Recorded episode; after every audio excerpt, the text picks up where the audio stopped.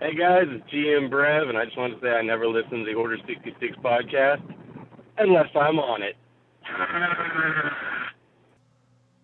Hi, this is DM Kate from Radio Free Hommlet, and I never listen to the Order 66 podcast. correctly with the correct amount. D20 Radio, where gamers roll.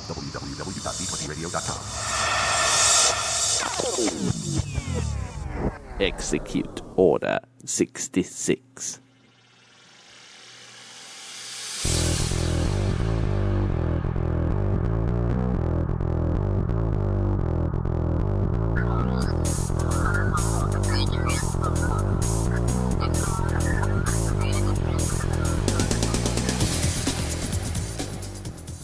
It is Sunday, Sunday, Sunday, Sunday, May 4th, 2008. We're here for episode number 16 of the Order 66 podcast. This is a dangerously distracted GM Dave. dangerously distracted. Well, this is a uh, dangerously caffeinated GM Chris. What is up, Gamer Nation? Hope everything finds you guys well. How you doing, Dave? I'm doing good. I have one eye on the podcast show notes, and I have one eye on a hockey game that just went to the first intermission. Dallas, your Dallas Stars are tied with San Jose Sharks 0 0. Yeah, you got to be careful. You know, we have a lot of international listeners, and Dallas and hockey are not two words that are commonly looked upon nicely in the hockey community at large. Uh, Um, we're going to the Stanley Cup Finals. Yes. Uh, hey, well, I, I, I hope so. And uh, just you know, before you guys start sending us just awful hockey hate mail, I am half a Canuck. My mother is Canadian, and I was a huge fan of this franchise Hey. back when they were still in Minnesota. So uh, no, no, no hate, please. There. yeah, no, nothing from Minnesota, eh? Yeah, Hey, you know. nothing from Minnesota. No, yeah, hey, hey. You know. And to all our friends in Detroit who we will see in the Western Conference Finals, blow me. Blow me hard, hard. Yep. Hard. that's my college vocabulary word that I learned. Blow me. It's one word, six letters. Really? Is it SATs? Yeah. Whoa. Hey, that was a Skype screw up. That was pretty good. What'd you say? Uh, nothing. I said, was it on the SATs? I don't know if it was on the SAT or not, but you know. Oh, very cool. Well, we have a pretty good show for you guys this week. We got a lot to talk about. Um, we're going to be delving into a prestige class that a lot of you have expressed some thoughts and interest in. Uh, kind of one of the oddballs in the group, which is, of course, the Crime Lord. And we're going to be talking a lot about that today. But we're also going to be delving, to begin with, into a little bit of mail, are we not, Dave? I believe we are, but first, hold on. Let me stop down the show. You guys heard a bumper from our newly upcoming show, Radio Free Hommlet. This is from DM Kate, who is going to be one of the co-hosts of the show, along with uh, DM Jackson, DM Tim, and DM I- David. Dave. David, that's right. Yes. That's Uh, DM, not GM. so- DM Dave, not no, no confusion Dave. there. Yes, no confusion. But a lot of you who may have been to our forums may have seen the announcement for this, but we are having another podcast join the D20 Radio Network, and this is Radio Free Hommlet. And uh, any grogs out there will recognize the reference to the old module of uh, the Temple of Elemental Evil. Very cool. Uh, but this podcast is going to be devoted entirely to the up-and-coming fourth edition D&D. And when's their first episode coming out, Dave? It's like just a couple weeks, isn't it? They are shooting for May the 18th, another Sunday podcast, and Wowza. yes, so we cannot wait. We need to. We're still trying to work out the technical whatevers to try and get their feed to line up on our feed and this and that. But um, you know, we're gonna we'll have it worked out here within the next 10 days or so, and they should begin recording and be ready to go. I think they've got a full slate of shows already lined up for their first what 16 episodes i think they're they're way better than we are we kind of we kind of let the listeners kind of guide our way through d20 docking bay at least and you know it's a good thing that they're so well prepared because we definitely are not No, we're not. I'm anxious to see how the preparation goes, though. That's right, Tim. I'm talking to you. I'd be very interested to see if you guys can uh, stick with that level of prep when you have listeners banging down your door. And you're welcome to bang down their door as well as our door at our forums, which is located at d20radio.com slash forum, where you're welcome to become a member of the Gamer Nation and post your mind not only about our podcast, Order 66, but also we have threads and boards up right there for Radio Free Hommlet. So uh, please, guys, get on there, get to the forums, and get your voice heard. And you can also email us. Can you not, Dave? That you can. GM Dave at D20radio.com. GM Chris at D20radio.com. And they're not up yet, but they will be here in just a second. Probably, I'd say by Tuesday. We will have emails for DM Kate, DM Jackson, DM Chris, I mean, I'm sorry, DM Tim, and DM David at D20radio.com. Yes, so you guys can also email them as well. And you're, of course, welcome to leave us a uh, voicemail uh, for the Order 66 podcast on the Lusa line at 206 600 5872 LUSA, where you can leave us wonderful questions uh, for mail call or uh, quips, uh, whinings, complainings, and, of course, bumpers. Uh, I never listened to the Order 66 podcast, which That's we right. absolutely love to get. So give us a call, shoot us an email, sign up for the forums, get your voice heard. We are happy to put your nasally, potentially pimply and whiny voice on the air with ours. That's right. So, now to get back to your previous point, sir, Hmm. let's go. All right, scumbag, pay attention. It's time for mail call. Woohoo! Well, first on the mail call list, um, I, I do happen to have a postcard in my hand, and uh, is it's it's rather beautiful. Ta take a look at this. See, here you're telling me that I fired off the wrong, uh, the drop at the wrong time again. Because Yeah, I'm a dork. I'm Kind just, of, but it's I'm- okay. It's still mail call. It it's is, just fake kinda. mail. Well, we'll- I mean, uh, I mean, real mail uh, from our good friend Commander Yeah, Cody, it's, it's, who has it's, yeah, it's real mail. Real mail. It's real mail. Real mail, yes. And he appears to have sent us a beautiful postcard. Um, it looks like it's uh, sort of laminated blue uh, backing with just a gorgeous picture of a beautiful planet on it. It looks like a, a marble of just green and blue and white. Just an absolutely gorgeous world. And it says, uh, Enjoy the natural beauty and grace of Alderaan. Alderon.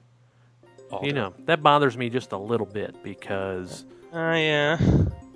oh well, we'll see. From across the galaxy, it's time for postcards from Commander Cody.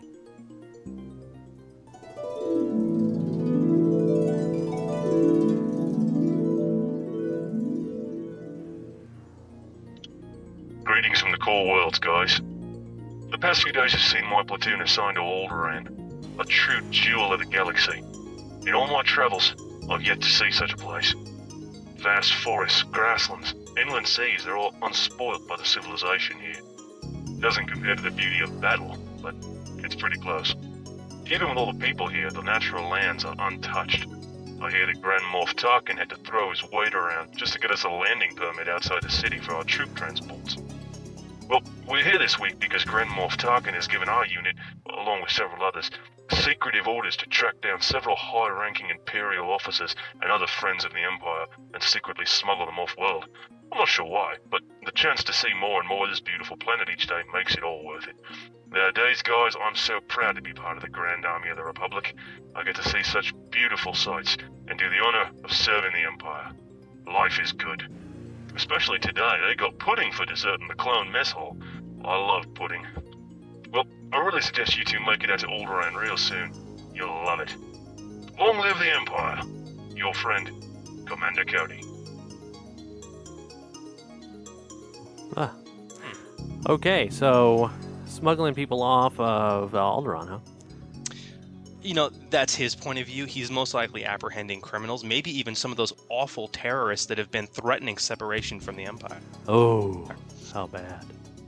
Yeah, I know. You know, clearly, I mean, it, you know, obviously he's doing he's doing an excellent job. You know, as of course the, the, the clone troopers are, and we they should be commended for the fine work they they do in the Grand Army of the Republic. You know, just ensuring our safety in the galaxy. you said do.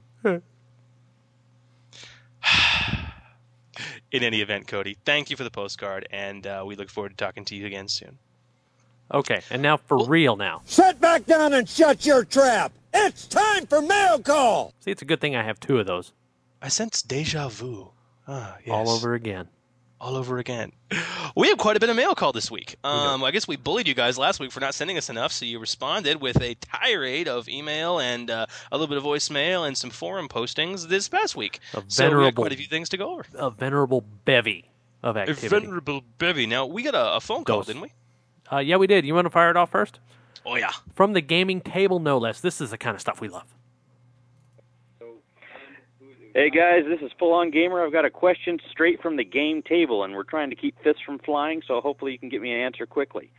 Use the force checks for block and deflect. I know that they reduce the use the force check by five for each consecutive or cumulative use of them within the same round. The question is, because they didn't specify the word any in front of use the force check as far as talking about the penalties and the block or deflect talents, does the use the force check later on in the round for anything else you're planning on doing also get lowered by that penalty, or is it specifically a reduction of five for use the force check specifically to block or deflect within the same round?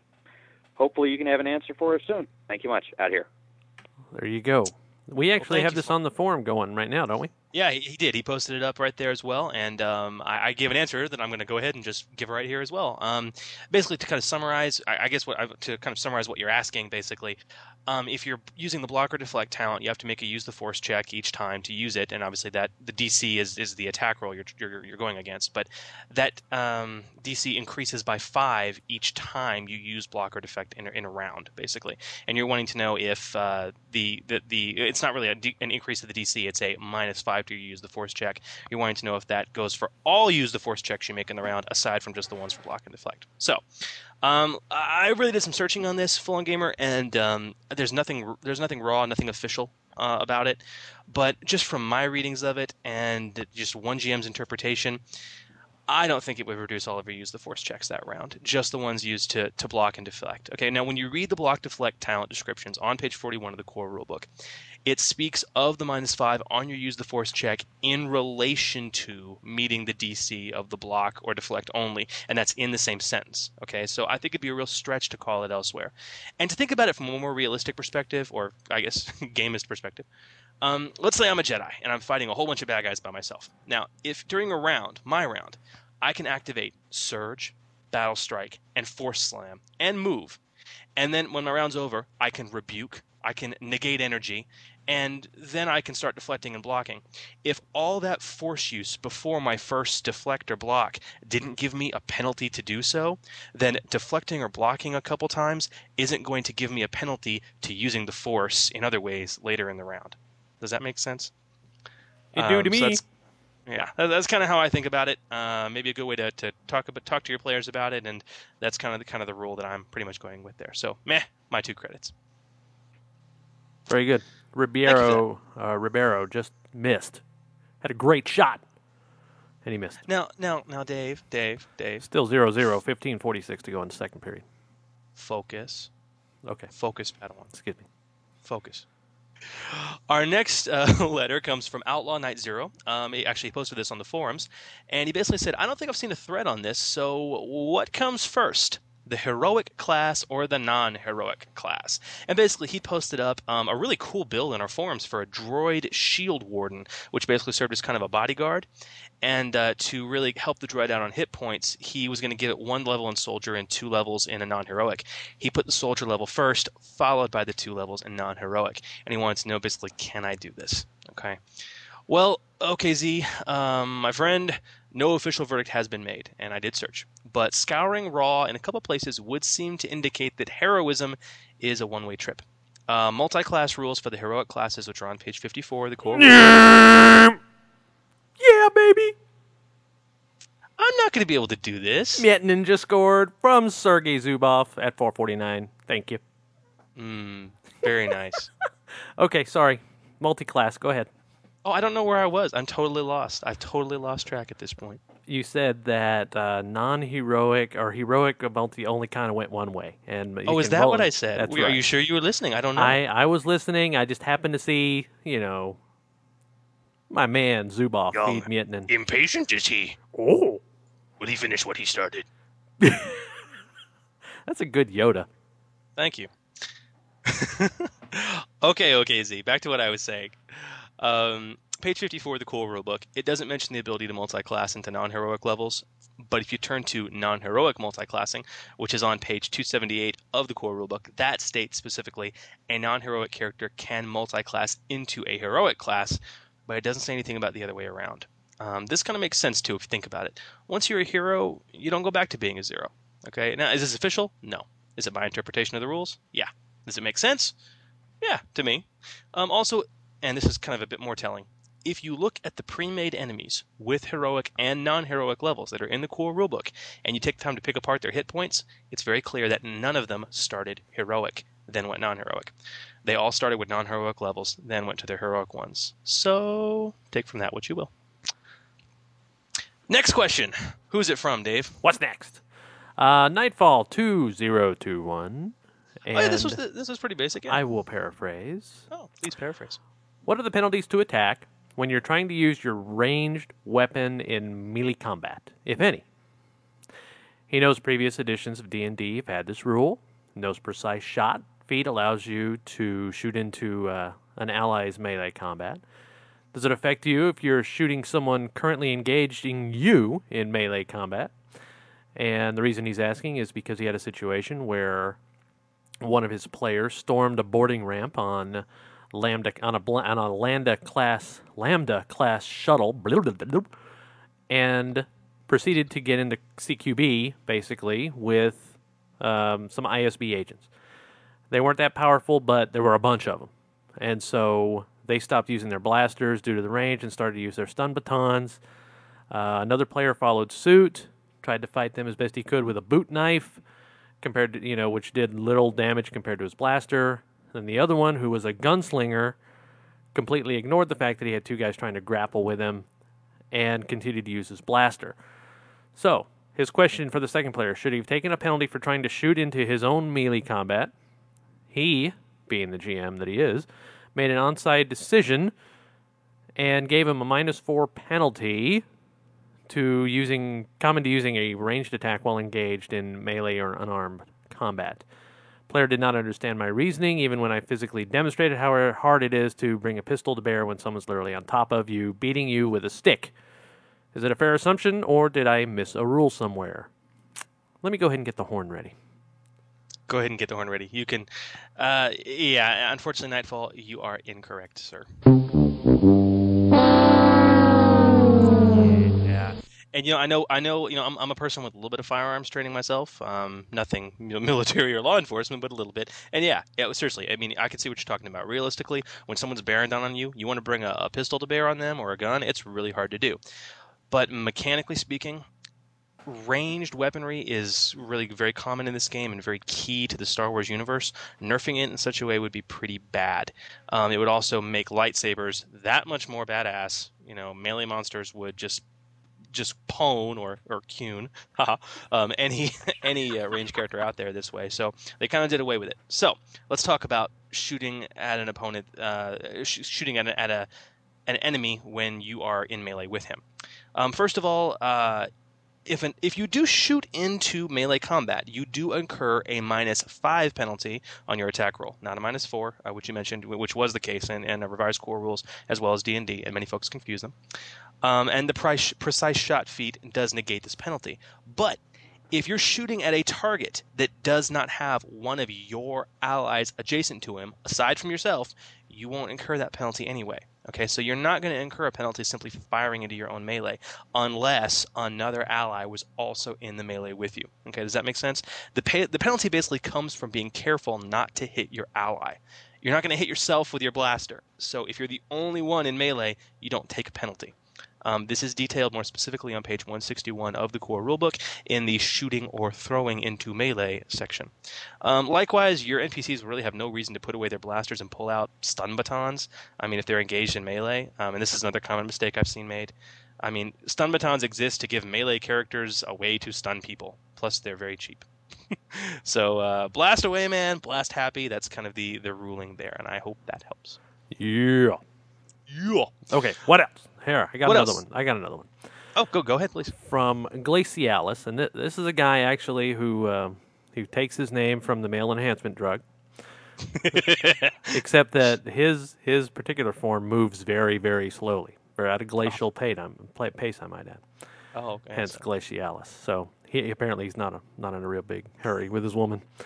Anyway, here's a po- uh, also posted on our forum, so some of you have probably seen it, some not. But anyway, here's a question for you, Mr. GM Chris.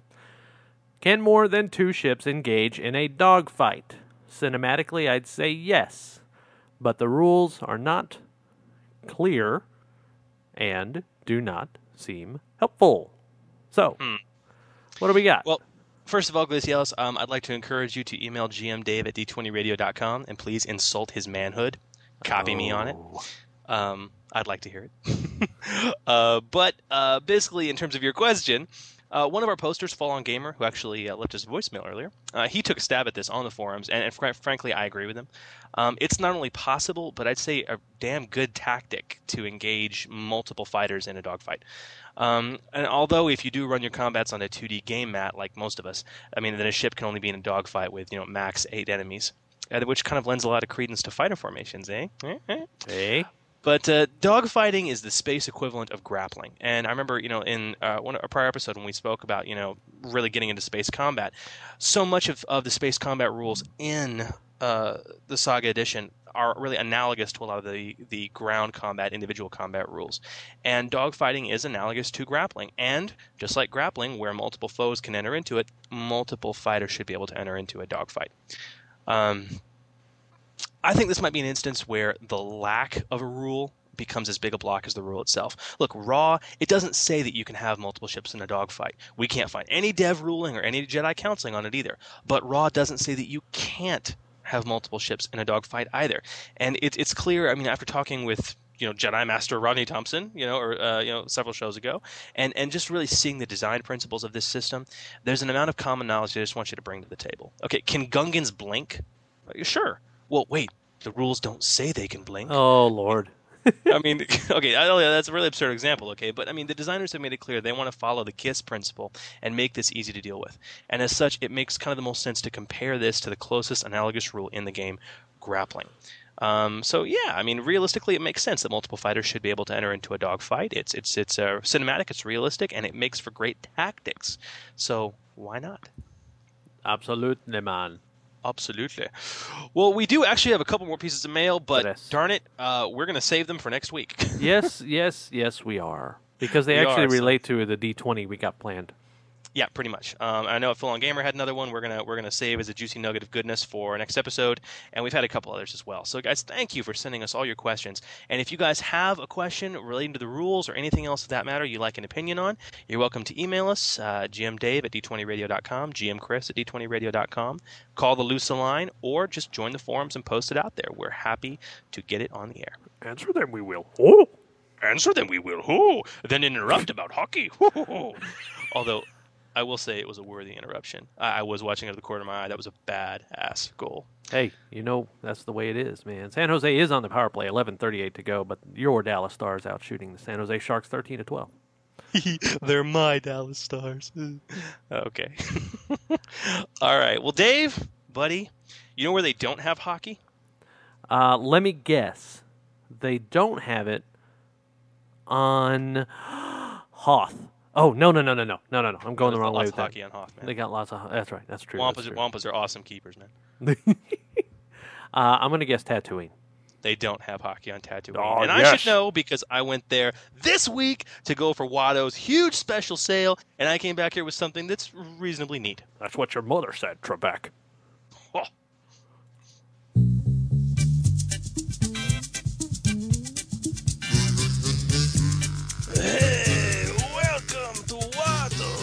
This is Watto for Watto's Bargain Basement, and I want you to come on down to Tatooine this week for our big special sale. Tell them Jabba sent you and you get a free chance cube. Hey, we got the deals for you. Come on down to Watto's Bargain Basement. Eh, what do you know? Eh. Okay, Dave. I came back from Watto's with a power recharger. Dude. And uh, yeah, it's just kind of a small unit. Take a look at this thing, man. Looks kind of like a Cuisinart. It's small. It doesn't cost very much. No, it really doesn't. And basically, when you when you absolutely positively have to use every power pack you've got, you best pick up one of these. Uh, I mean, honestly, man, for, for the cost and the weight, there's really not one single reason that a heavy weapon specialist or an auto fire maniac should ever be without one of these. How much does it cost, Dave? What is it? 100 credits at your local store. 100 credits. That's that's the cost of four power packs. Yeah. Wow. So So, you- for the cost of four power packs, you can pick up this little one kilo unit that holds enough juice on its own to recharge 100 power packs. And um, there's a little, little little thing on the back here I can see. It's actually got, about multiple voltage and inputs. If you really don't want to drain the charge off of it directly, you can actually hook it up to most ships and buildings and simply draw from their power source.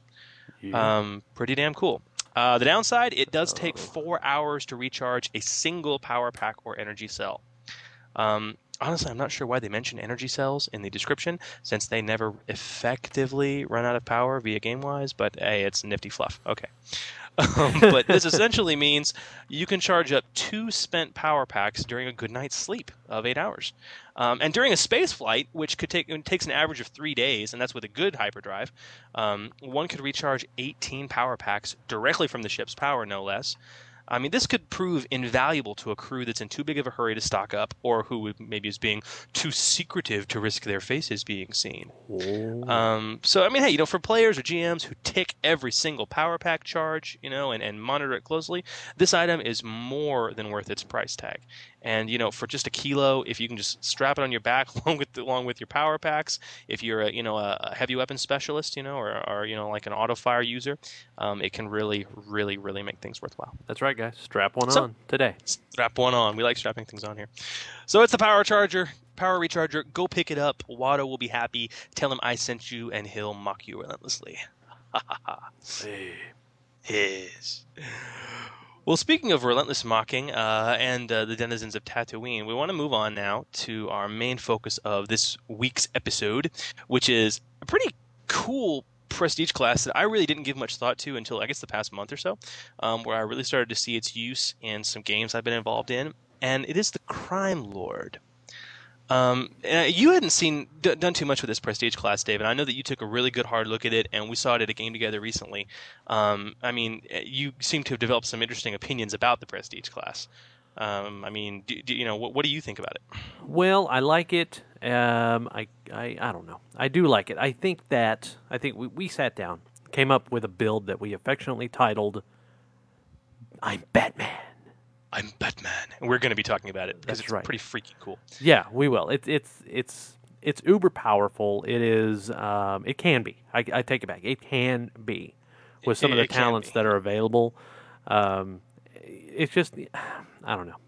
I'm It- not well, sure if I'm going to be odd prestige class, Yeah. man. I'm I mean, not it's sure very if- odd for lots of reasons. I mean, its mechanical structure. I mean, it breaks from every Yeah. single other prestige class in the book. And secondly, because I mean, so much of its available options are mostly role playing. very based. RP. Yeah. Yeah, I mean, and that's really cool, and that's one of the reasons I dig it so much. But I mean, let's let's let's talk about it. Let's talk about what rocks, what sucks, and and how to use this prestige class well, and how to use it too well. One might say the good, the bad, and the boba. and the boba. Yes, how to use it far too well. Well, let's talk about gaining entrance um, in terms of just the basic prereqs of the class. Um, f- of course, you got to have seven class levels, um, heroic or no, uh, under your belt before you become a crime lord at eighth level. Uh, so, what else do you need? And more importantly, what's the best way to get there? Um, you need some trained skills, don't you, Dave? What what what trained skills do you need to get into this prestige class? Oh, ho, ho. deception and persuasion. Deception and Persuasion.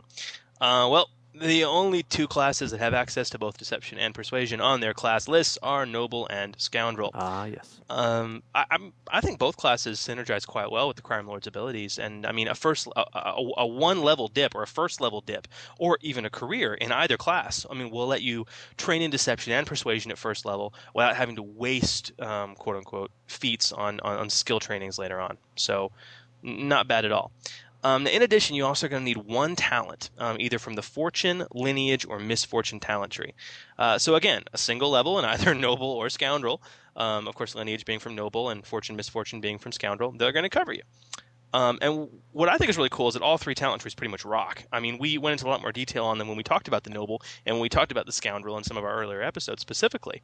Um, but just to kind of do a quick brush over, um, in terms of the lineage talent tree, this is either either not often the most taken noble talent tree, or it is the most often taken noble talent tree, depending on who you play with.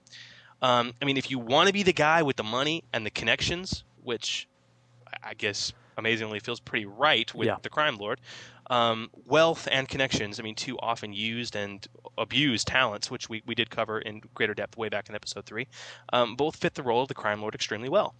Um, educated and spontaneous skill, they're spiffy, but I mean, in my opinion, substandard compared to the other two. So, um, in terms of the scoundrel talents, um, fortune, the fortune talent tree, fool's luck and knack are disgustingly good for a skillful character to take. Um, other talents are handy but are more combat oriented. Fool's Luck specifically can be used in conjunction with all of your persuasion checks to boost them through the roof. And as we're going to see, persuasion is kind of the key ability when it comes to the Crime Lord. Um, in terms of the misfortune talent tree, mostly this entire talent tree is combat oriented, uh, with the exception possibly of disruptive and walk the line, which would be great for a social character. But they, I don't know, Dave. To me, they kind of have the flavor of a sort of second banana abilities, kind of Support support yeah. talents. Yeah, yeah. exactly. Now, don't get me wrong. The crime lord's a devastatingly effective support character, but you know, you're a crime lord. You know, from a role playing perspective, is a crime lord ever a uh, a Not uh, a usually. support character? How Not how usually, many no. But then again, it is see- just a label. Yeah. and we're going to be talking about that as well. How many times did you see Tony Soprano out there on the front line? That's an excellent point. I didn't think about that, and you hit a soft spot with me, man, because I'm a Sopranos fan. Yep. Oh, you, you you had a very very good point there. Okay, okay. Well, thank you for that. That No problem. nugget of wisdom. I used my eight words. I'll be quiet now. Well, um, one additional suggestion um, in terms of it's not really a, related to prerequisites, but if you're going to go this route towards crime lord, kind of a suggested thing you may want to pick up um, is skill focused persuasion. You are going to be one of the most effective persuaders in the game, and you might as well maximize it. No reason not to. No reason. Not at all. Well, let's move on, Dave. Uh, shall we move on to the path of the crime lord? Ah, the path. The Sure. path of the crime lord, becoming Tony Soprano. Why not? Um, looking at the abilities of the crime lord, I mean, let's talk about him in more detail. I mean, at first level, you get your defensive bonuses. You'll, you're going to nab a cool plus two to your reflex, plus four to your will. Uh, you'll also suffer from a poor base attack bonus, crappy hit points, but frankly, you know, direct combat is probably rarely your primary concern. You know, I think Tony Soprano, you know, didn't get into the into fisticuffs too very often. He just You gave know, the orders. yeah, he just gave the orders, pretty much. And at second level, you get command cover, uh, which is I think a little underrated. Um, it basically it lets you use allies to shield yourself. So any adjacent ally you have gives you a plus one cover bonus to your reflex, um, up to half your class level. Okay, yeah. So what? Well, let me tell you. I about a month ago played against a, a BBEG crime lord with the wealth talent, and his allies were literally a squad of five cheapo battle droids that he purchased with ease. I mean, they stayed adjacent to him at all times, and they never did anything but take the full fight defensive action. All right, so they were very difficult to hit, and he just oh, automatically got a, uh plus five bonus to his reflex defense just for having them around. Um, it was pretty disgusting. Yeah. uh, and it, rather well. So hey. Well, let's talk talents, Dave. Um, here's where it gets a little wild, and where This is where it this gets prestige good. class. Yeah, this where it gets good. This prestige class really differs from all others. Now, instead of a, a prestige class specific ability every even level, um, and talents every odd level, the crime lord gets a talent every single level. Um, they can choose from uh, cri- from the crime lord talents, uh, specifically infamy or mastermind, those talent trees, um, or they can choose from the influence talent tree, which is uh, obviously a noble talent tree. Um, now, a note on influence: if you're wanting to make a social negotiator, um, crime lord's other talents they all synergize brilliantly with anything from this talent tree, and we'll get into that in greater detail in a sec. But bottom line, it's marvelous to have the option to continue with or or begin for the first time um, the influence talent tree. So Mhm. I think that's fantastic. Well, let's talk about the two talent trees that are that are crime lord specific. What's the first talent tree we got, Dave? Infamy, Infamy. of which we uh, uh, we like what four out of the five talents here. I think four out of the five are made a pure win. I mean, they're situational win, but they're they're win nonetheless. Yep. Um, and and three of them are, are kind of just kind of all one. They're just different levels. Um, Right. There's Ins- Inspire Fear one, two, and three, which um, pardon the MMO reference. Uh, they pretty much, for lack of a better term, they provide cumulative debuffs um, in the form of a mind-affecting fear effect that gives your opponents penalties to attack you, um, use skills against you, or use the force against you. However, there is a problem with it, and it's one thing that kind of bugs me, um, even though it kind of infringes on the coolness. Um, and uh, I remember you mentioned this to me, Dave, initially. That I mean, Inspire Fear only works on foes that are the same level or lower than you.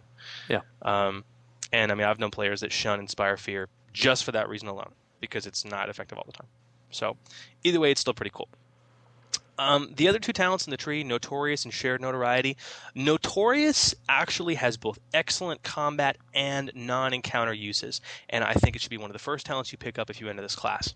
Um, although Shared Notoriety, um, in my opinion, it, which is kind of the, the next step up, I guess, it's, it's the the the what you have to take after Notorious. Um, in my opinion, it's strictly a role-playing component. I mean, you know, listen, Notorious is fantastic. The ability to re-roll persuasion checks and take the best result, not just whatever you roll, that's that's freaking huge, okay? Now, shared notoriety, it lets your minion re-roll as well, okay? But you're going to be better rolling than them anyway. So, as a PC, since you don't control your minion when they're away, I mean, this has a little in-game aspect whatsoever. So it's great. Your minion's not around, and they can re-roll their persuasion checks. Well, who gives a crap? They're not there. And if they are there with you, why are they rolling persuasion checks? You should be the run run rolling because you can do it better than them anyway. So yeah, that's just kind of my two cents on shared notoriety. But notorious, the shizzle. Now we kind of discovered this, Dave. You you really found this early and made me a believer in persuasion back when you made your your Wookiee Jedi soldier, like one of the first characters you ever made. Yeah. Uh, where I I believe the, in the power of persuasion. Um, using persuasion to intimidate is one of the most underused and powerful tactics in the freaking game. All right, aside from non-encounter uses such as interrogation, it can even be used in combat to amazing effect. Um, and the presence talent from the influence talent tree, uh, which lets you persuade as a standard action, when used in conjunction with notoriety, I mean, it lets you become a persuasion machine. You're persuading to intimidate as a standard action, and you can re-roll it if it sucks, and you just take the better result. I mean, and lastly, persuasion is not an expendable resource. It's not a force power. You don't have so many you can do per encounter or per day. You can just do it, and it's the bomb. So, what's the second talent uh, tree that is new with the Crime Lord, Dave? Mastermind. What do you think of the Mastermind tree? Um, good stuff, bad stuff, really crappy stuff. Yeah, I guess so. Well, let, let, let's discuss. Um, I, the, I the first, the minion yeah. thing is the minion thing is really kind of cool, yeah, but I don't know where would I from a from a mechanic standpoint. When would I ever actually use it aside from RPing like a badass?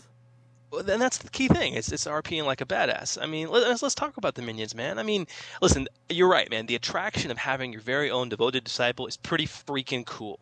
Okay, but I mean, I'm with you, man. Bottom line, I never recommend the attract minion talent outside of role playing purposes.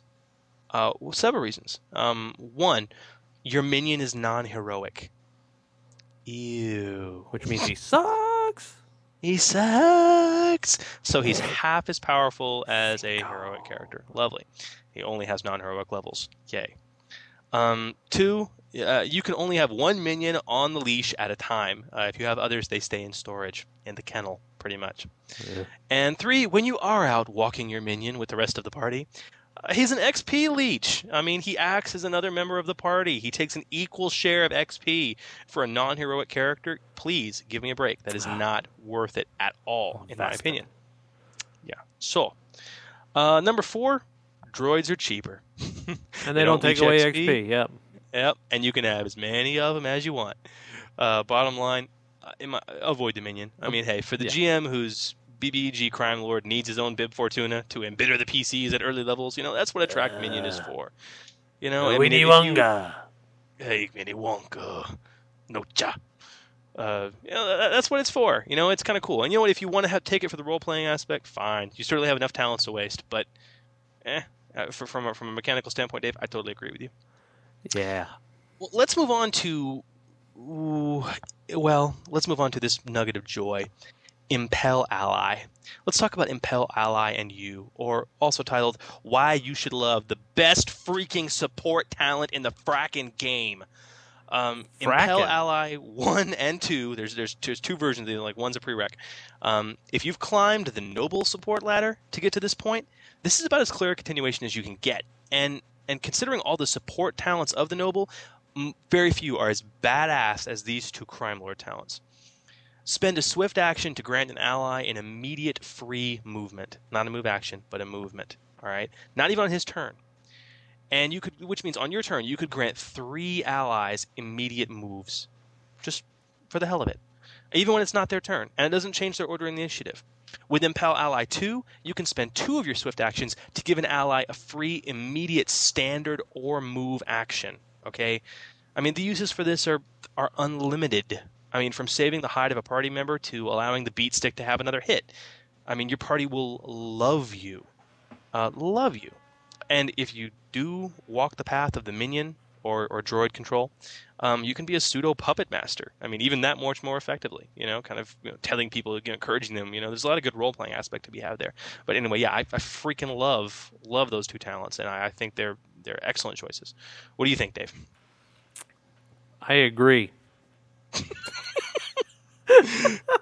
No, I, it, man. I- You're up to 14 no, words. I, yeah, I know. I'm, I'm distracted still, but no, no, no. I, I, I enjoy the, and I was going to say something earlier, and I just it slipped my mind. But you know, the whole thing about the minion and you know getting there's something to be said for having five droids around you and taking that plus five reflex. I mean, that's more important to me than anything else as a crime lord. You know, so I yes, I do like. This this seems to fit in with that pretty right, well. and the impel ally thing. I mean, it's just it's just the bomb diggity.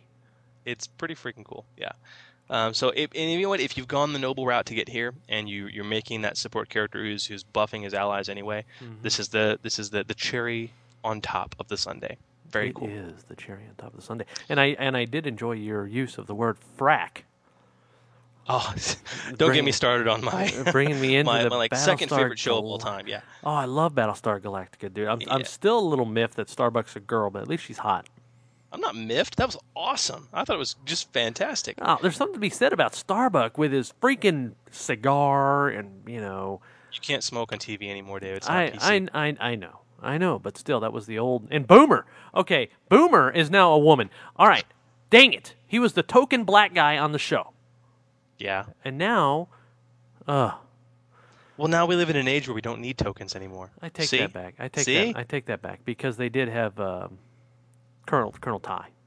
They did have Colonel Tigh. Yeah, who's now a white guy, old white guy. Old white guy. And at the end of the second period, your Dallas Stars ahead one to nothing, but now being outshot by San Jose, nineteen to sixteen. Well, that's fantastic. If only San Jose had aspects of the Force, maybe they could guide their pucks more precisely. That's true. And I kind of want to move to a discussion of the Force in relation to the Crime Lord. That's right. The Force. Oh boy, that was such a smooth segue. Woohoo! Hey man, I'm talented. What can I say?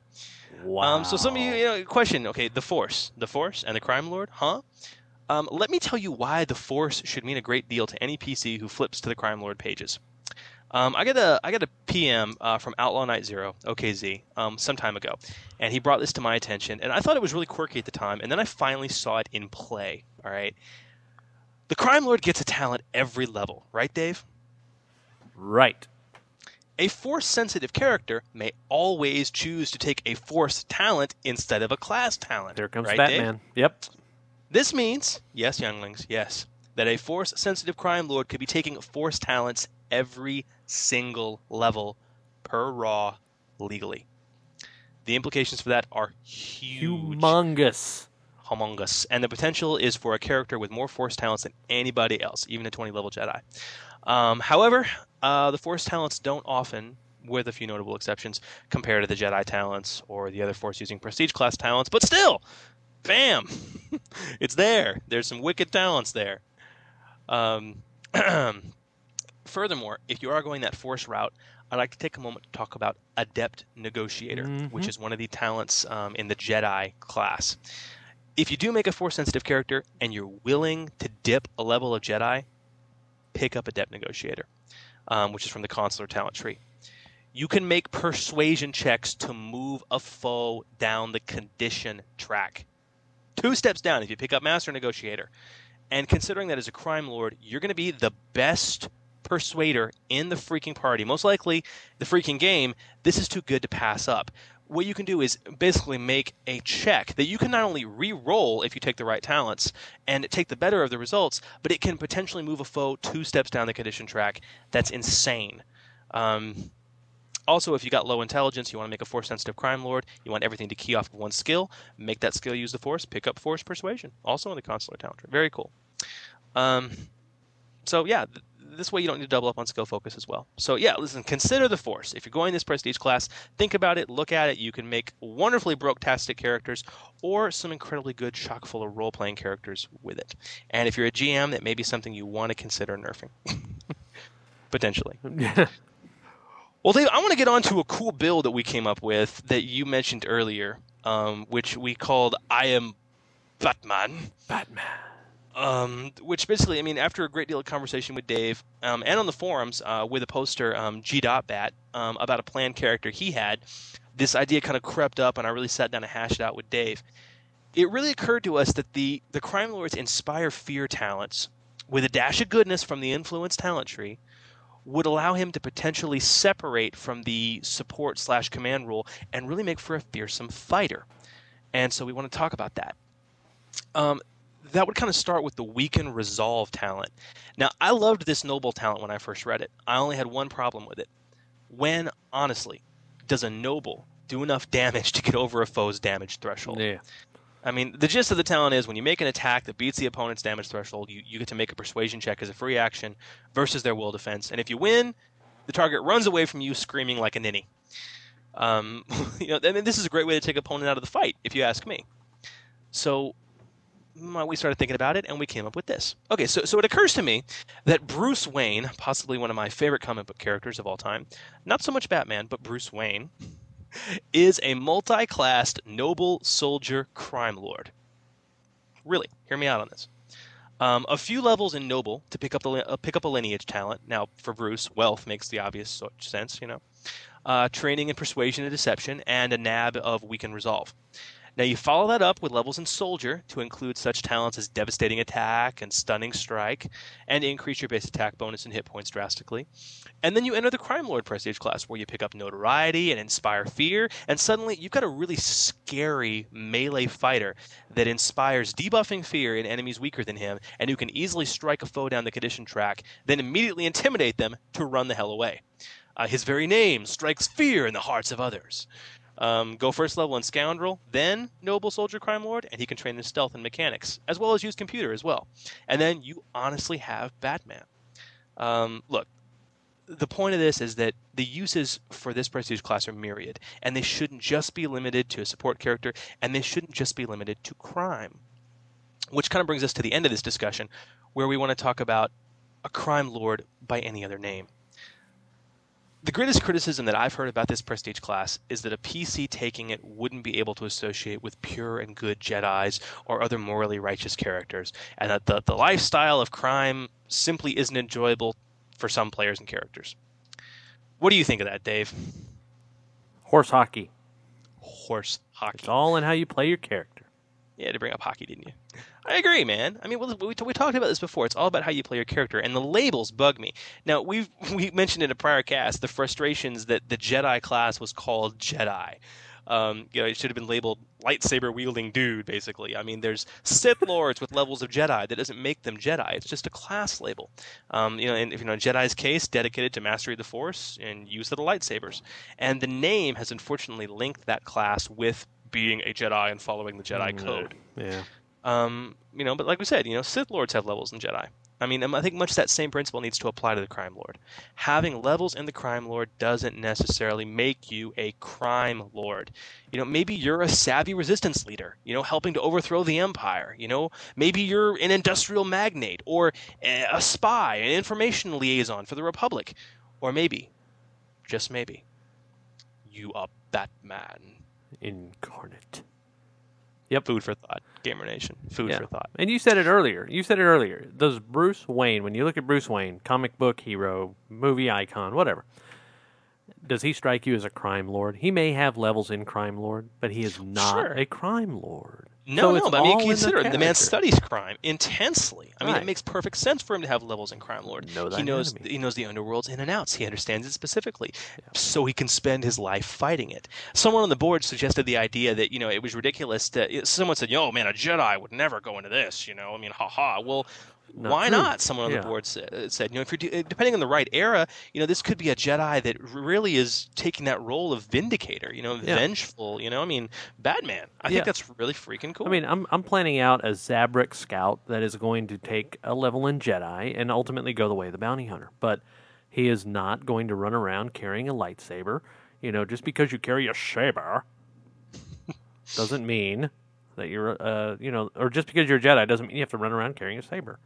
Yeah, or following the Jedi code. Is it a sword? It's a sword. So leave the labels behind, and uh, this class, prestige class, is a perfect example of it. So plenty of food for thought. Plenty of food for thought. That's right. That's right. Well, Dave, I think it's time, sir, to move on to our D20 docking bay, and um, I think this would um, this would precipitate a, a phone call, would it not? It would it would precipitate a call to TK four twenty Uno. Hello. 420 Uno. Hello. TK four two one, are you at your post? I have a bad feeling about this. TK four two one, are you at your post? That's strange. No. No.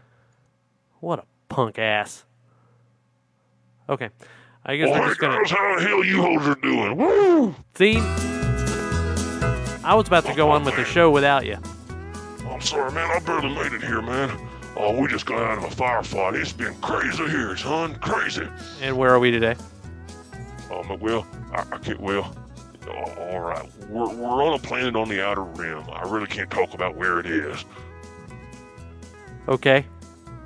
Uh, we came here looking for looking for somebody, kind of kind of to bring him in. The Emperor, he wanted to ask him some questions, you know, some some questions of the of the important kind, and and well, he, well, he, he's a Jedi. Oh. I see. Well, you're gonna have a you're gonna have a hard time apprehending him. Well, we didn't do much good with it already, man. We, we found him, I mean, he was kind of living in a little bitty hut. He was just sitting there staring at the sky with his eyes closed and whatnot, had his hands crossed. He didn't even have one of them fancy laser swords out, son. We figured he'd be easy pickings, Right? but but he wasn't. No, he wasn't. He pulled out a green lightsaber and whooped up your ass, didn't he? No, he didn't use a lightsaber at all, son. That's what was so creepy about it. He stood up and he stared at us with these eyes, man. They was just piercing. And he looked right into us all. And he just started talking, talking about how we was gonna lose and how we never should have come here and, and all these other horrible things. He just made me so scared. I couldn't believe it. And we finally ah. he, he just talked to us for so long. We just we just put our weapons down and he just walked away. I'm so ashamed. Never mind. Okay, now I know who you're talking about. And yeah, indeed. Yep. He's a he's a fairly adept negotiator. Wouldn't that be a proper term for him? I guess, man. But oh, I can't believe I'm telling y'all this, man. P- please, please don't tell the Emperor or nobody what we did. I feel so ashamed about it. Of course we won't. You know us better than that, man. You're a part of the show. We're brethren. Oh. You, you, you guys are getting me all choked up. Oh lord. Come on, man. You're a stormtrooper, dude. I, I know, I know. I wear the white, I, I'm proud of it. Yeah. well, well, listen, hosers, I, I'm gonna go uh, do something manly, and uh, and uh, you know, I, I'll talk to you guys later. All right, dude. Later, hosers. Later on, my man. Hmm. Well, yeah. Interesting indeed. Interesting. And I think his uh, experience should segue us brilliantly into the D20 docking bay. I have a feeling it will. A bad feeling. There you go again.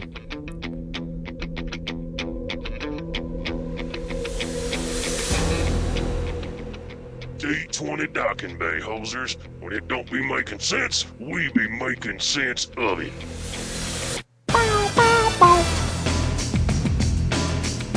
Yeah. I do love that music, uh-huh. man. Yeah, yeah, yeah. Very cool. Well, today's D20 Docking Bay is brought to you by Clacky, who is one of the posters on our forums. And uh, we're, really stepping out of request order on the D20 Docking Bay request forums for just a bit because this request fit far too well with our discussion of Crime Lord and the power of persuasion. We just had to cover it. So, apologize to those who had their D20 Docking Bay suggestions before Clacky's, but mm, we're ex- exercising creative license, so to speak. That's and if you guys have any things you want to suggest for the D20 Docking Bay, you can do so on the forums at d20radio.com slash forum, where we have a thread specifically devoted to D20 Docking Bay suggestions. Well, Clacky had a question about Adept Negotiator. And in his words, uh, he says, Do the effects end when you start combat? It says if the target reaches the end of the track, it doesn't fall unconscious. Instead, it cannot attack you or your allies for the remainder of the encounter unless one of your allies attacks it or one of its allies first. So, does the target go back to negative 10 on the condition track if you attack it? I don't get what this is supposed to be doing in game terms. My original thought was it was supposed to be like a help with social roles, or reduce a will defense so you can make someone friendlier, like something a negotiator would do. But as Raw, you could do this in combat, which seems pretty powerful. So, in the middle of a shootout, would you be yelling at your opponent, telling him it's not in his best interest to shoot? That doesn't seem like negotiation to me. Thoughts on this? Okay. Well, Clacky, let's start by understanding an adept negotiator. All right. Now, this is another instance where I think the wording of the talent title is a little misleading. Okay. Now, if you consider the text of the talent, I think it's clear that it's actually designed to be used in combat. The text refers to your enemy, not target, when it references its use, and it also talks about using it in an encounter. Um, I mean, in the wording. But, I mean, let's be frank, this is a really weird talent, so, I mean, let's try to understand it in greater detail you're basically weakening an enemy's resolve. Um, maybe you're intimidating them, maybe you're guilting them out, maybe you're uh, making a convincing case that they'll lose. I mean, any fluff you roll with, though, I mean, you're making persuasion versus will. All right. Now, if you succeed, it moves the enemy one step down the condition track. Two, if you have the Master Negotiator talent. Now, steps down the condition track are cumulative, regardless of the source. But if a target reaches the bottom of the condition track after being subject to this, he doesn't fall unconscious. He simply surrenders. He won't fight unless he's attacked. Now, you can use this ability as often as you want, um, and that was clarified by Raving Dorks FAQ, which is located on their Wizards forums at Gleemax. So, when they're five steps down the condition track, they move from minus 10 on the CT to having no penalties at all, the bottom of the condition track, but instead of going unconscious, they just don't fight. They, they drop their weapons and they surrender. But if they're attacked, they'll fight back, thusly moving a step up the condition track back to minus 10. Yeah, it is weird. More weirdness? Per Raw, you could use this outside of combat to lower an enemy's will defense before persuading. But considering the words enemy, I'd be real hard pressed as a GM to allow the use of this on like a friendly merchant or a diplomat, basically. So, repercussions. Okay, this question actually comes up a lot, so let's delve real deeper here. So, I can adept negotiate an enemy to minus 10 on the condition track, and what? Then just shoot him for easy damage over his now modified damage threshold and get an easy kill, right? Sure. In fact, this would be a devastatingly effective tactic. But depending on the character you're playing and what kind of adept negotiation you're doing, if the party Jedi has adeptly negotiated a foe down the condition track by demanding he surrender, and then he chops him up with his lightsaber, that's probably a DSP waiting to happen, wouldn't you say? Yep. Um, if Adept Negotiator has the foe all the way to the bottom of the condition track and he's surrendered, and then the party tries to kill him, I mean that's that's really definitely a DSP in my book. Pretty damn sure. Um, now, if you're an honest to goodness crime lord, emphasis on the crime, you probably don't care about DSPs. And yes, to answer your question, this is a devastatingly effective tactic. So per raw, you can use it in combat, you can use it outside of combat. But keep in mind that steps down the condition track are cumulative, whether they come from this or no. So uh, technically, as you brought up in the ruling, if a target's attacked, it kind of goes away. Is it okay? So if he's attacked after he's surrendered, if he's attacked at all, you can't use this talent. Per the wording, I would say that once you have him to the bottom of the condition track and he's surrendered, at that point, if he's attacked, he would then move a step up the condition track to minus 10 and continue to attack you guys normally. So that's kind of where I would go. Um, that's pretty much my two cents and my explanation of that. If you disagree or you want to add some more to the discussion, please do so at the forums at d20radio.com slash forum. Email me at gmchris at d20radio.com or my cohort, gmdave at d20radio.com. Call the Lose the Line at 206-600-5872. Call us poojus, call us punks, call us unprepared. Just don't call us late for dinner. Where did that come from? I, I have no idea. Have you been hanging out with TK? Maybe so. You scare me, man. That that man scares me. If you start hanging out with him, I'm I'm gonna have to start, you know, yeah, not hanging out with you so terribly much anymore. I don't hang out like, with like one kind. of those smelly gamers that comes to your table. You know, you just don't want him there. You just don't want him there because of They the don't pay. odoriferous emanations. Odoriferous emanations. Yes. But uh, that's pretty much it for this week's episode. So thank you guys for tuning in. And um, if you have any questions or or any suggestions for next week's show, please let us know, and uh, we will get on it. And with that, I wish you peace, love, and good gaming. And keep them dice a rolling. Stars still up one to nothing third period. Can't wait to finish watching. Hey guys. Well, I just wanted to say that I never listened to the Order 66 podcast, but if I did, I'd want to tear GM Dave apart and his little friend GM Chris too. Roar. And guys, happy Star Wars Day. May the Force be with you. Hey, it is Star Wars Day today. I forgot about that.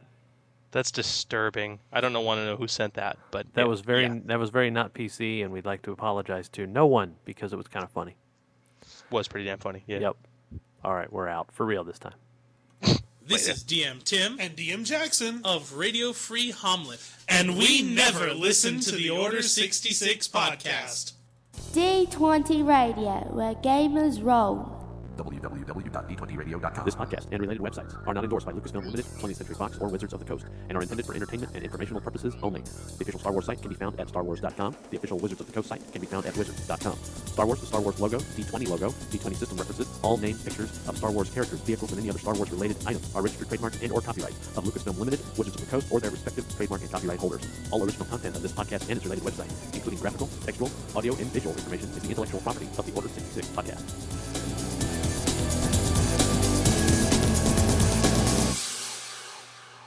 Cue the darkness music. San Jose just scored one to one.